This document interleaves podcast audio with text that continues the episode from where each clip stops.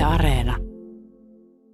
Tässä on nyt erään maamerkin jäänteet nyt vieressä. Seison siis Kuusan koskella heti tässä Kuusaan sillan päädyssä, mikä ylittää Kymijoen. Ja, ja tässä tota, on vielä pystyssä kolme tuommoista erittäin kuusankoskelaista maamerkkiä, eli tuommoisia betonipylväitä.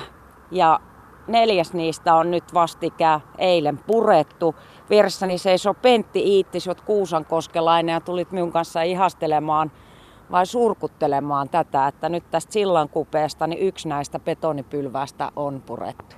Kyllä, olen nykyisin kuusankoskelainen, jopa kouvolalainen. Ja tosiaan niin tämä oli se kaikista tärkein pylväs ainakin mulle. Tämä oli paraati paikalla. Kun Kuusankoskelle tulee tai lähtee, niin se olisi näkynyt tuossa. Tosi on tosi huono, tai huono kuntoisin näistä, mutta se olisi ollut korjattavissa. Sen verran tutkin sitä pylvästä silmämääräisesti ja katsoin, että kyllä se olisi voitu ihan hyvin korjata ja olisi ollut tosi tärkeää. Ja tämä linja on tosiaan, olisi ollut meille kuusankoskelaisille tosi tärkeä. Jos tällaiset pylväät olisi vaikka Kotkassa tai Haminassa tai missä rannikolla hyvänsä, ne olisi ajat sitten jo kunnostettu ja laitettu hyvään kuntoon. Ja nehän olisi voitu, ne, näähän on niin Suomen joutsenen mastot, sinne voisi saatu vaikka raakapurjeet. Ja aikoinaanhan täällä oli jo sellainen suunnitelma, että sinne tulee valaisimet ja sitten siellä oli langatkin oppilastyönä, että sinne laaserille saadaan näkymään ne langat ja kaikkea muuta, muuta hyvää. Että olen, olen tosin murheellisella mielin, mutta, mutta nyt on kuitenkin sellainen juttu, että ehkä tämä murhe haihtuu, kun, koska me olen nuoruuteni asunut Haminassa ja vaimo on kotkalaisia niin sinne rannikolle tekee mieli. Niin onkohan tämä nyt se lähtölaukaus sitten? Ai hyvänä aika.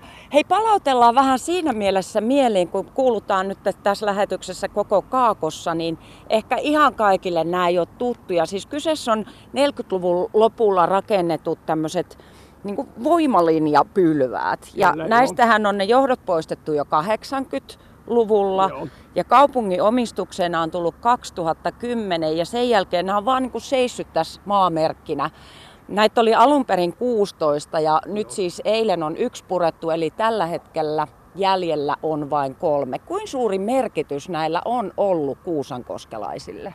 No kyllä ainakin minulle nämä on tietysti kun olen sähköalan ihmisiä, niin tällainen pylväät kiinnostaa ja sitten tämä rakennustekniikka, ne on pystyy valettu ja sekin on ihan ainutlaatuista Suomessa ehkä, no en sano se maailma, mutta ainakin Suomessa, että tällaisia pylväitä ei ole ollut. Nämä on tosi visuaalisesti tosi nättejä. Nättejä herättää kyllä ihan ihastusta meissä ka- melkein kaikissa. Nämähän on tosi korkeita, siis noin 30 metriä korkeita on. on ja on siis no. yksi tommonen suuri pystytolppa ja sitten sitä myöten menee tuolla ylhäällä kolme tämmöistä vaakatolppaa. Mutta anteeksi nyt vaan, siis ne on betonisia. Harvoin nyt mitä betonirakennelmia kauhean nätteinä pidetään. No kyllä nämä on, kun nämä on siroja. Se, sehän siinä on, että joo, nämä rautavahvisteisia, että ne on vaan betonilla sitten päällystetty ilmeisesti siihen aikaan ei ollut sitä rautaa niin paljon saatavilla, vaan ne sitten betonilla vahvistettiin ja peitettiin se.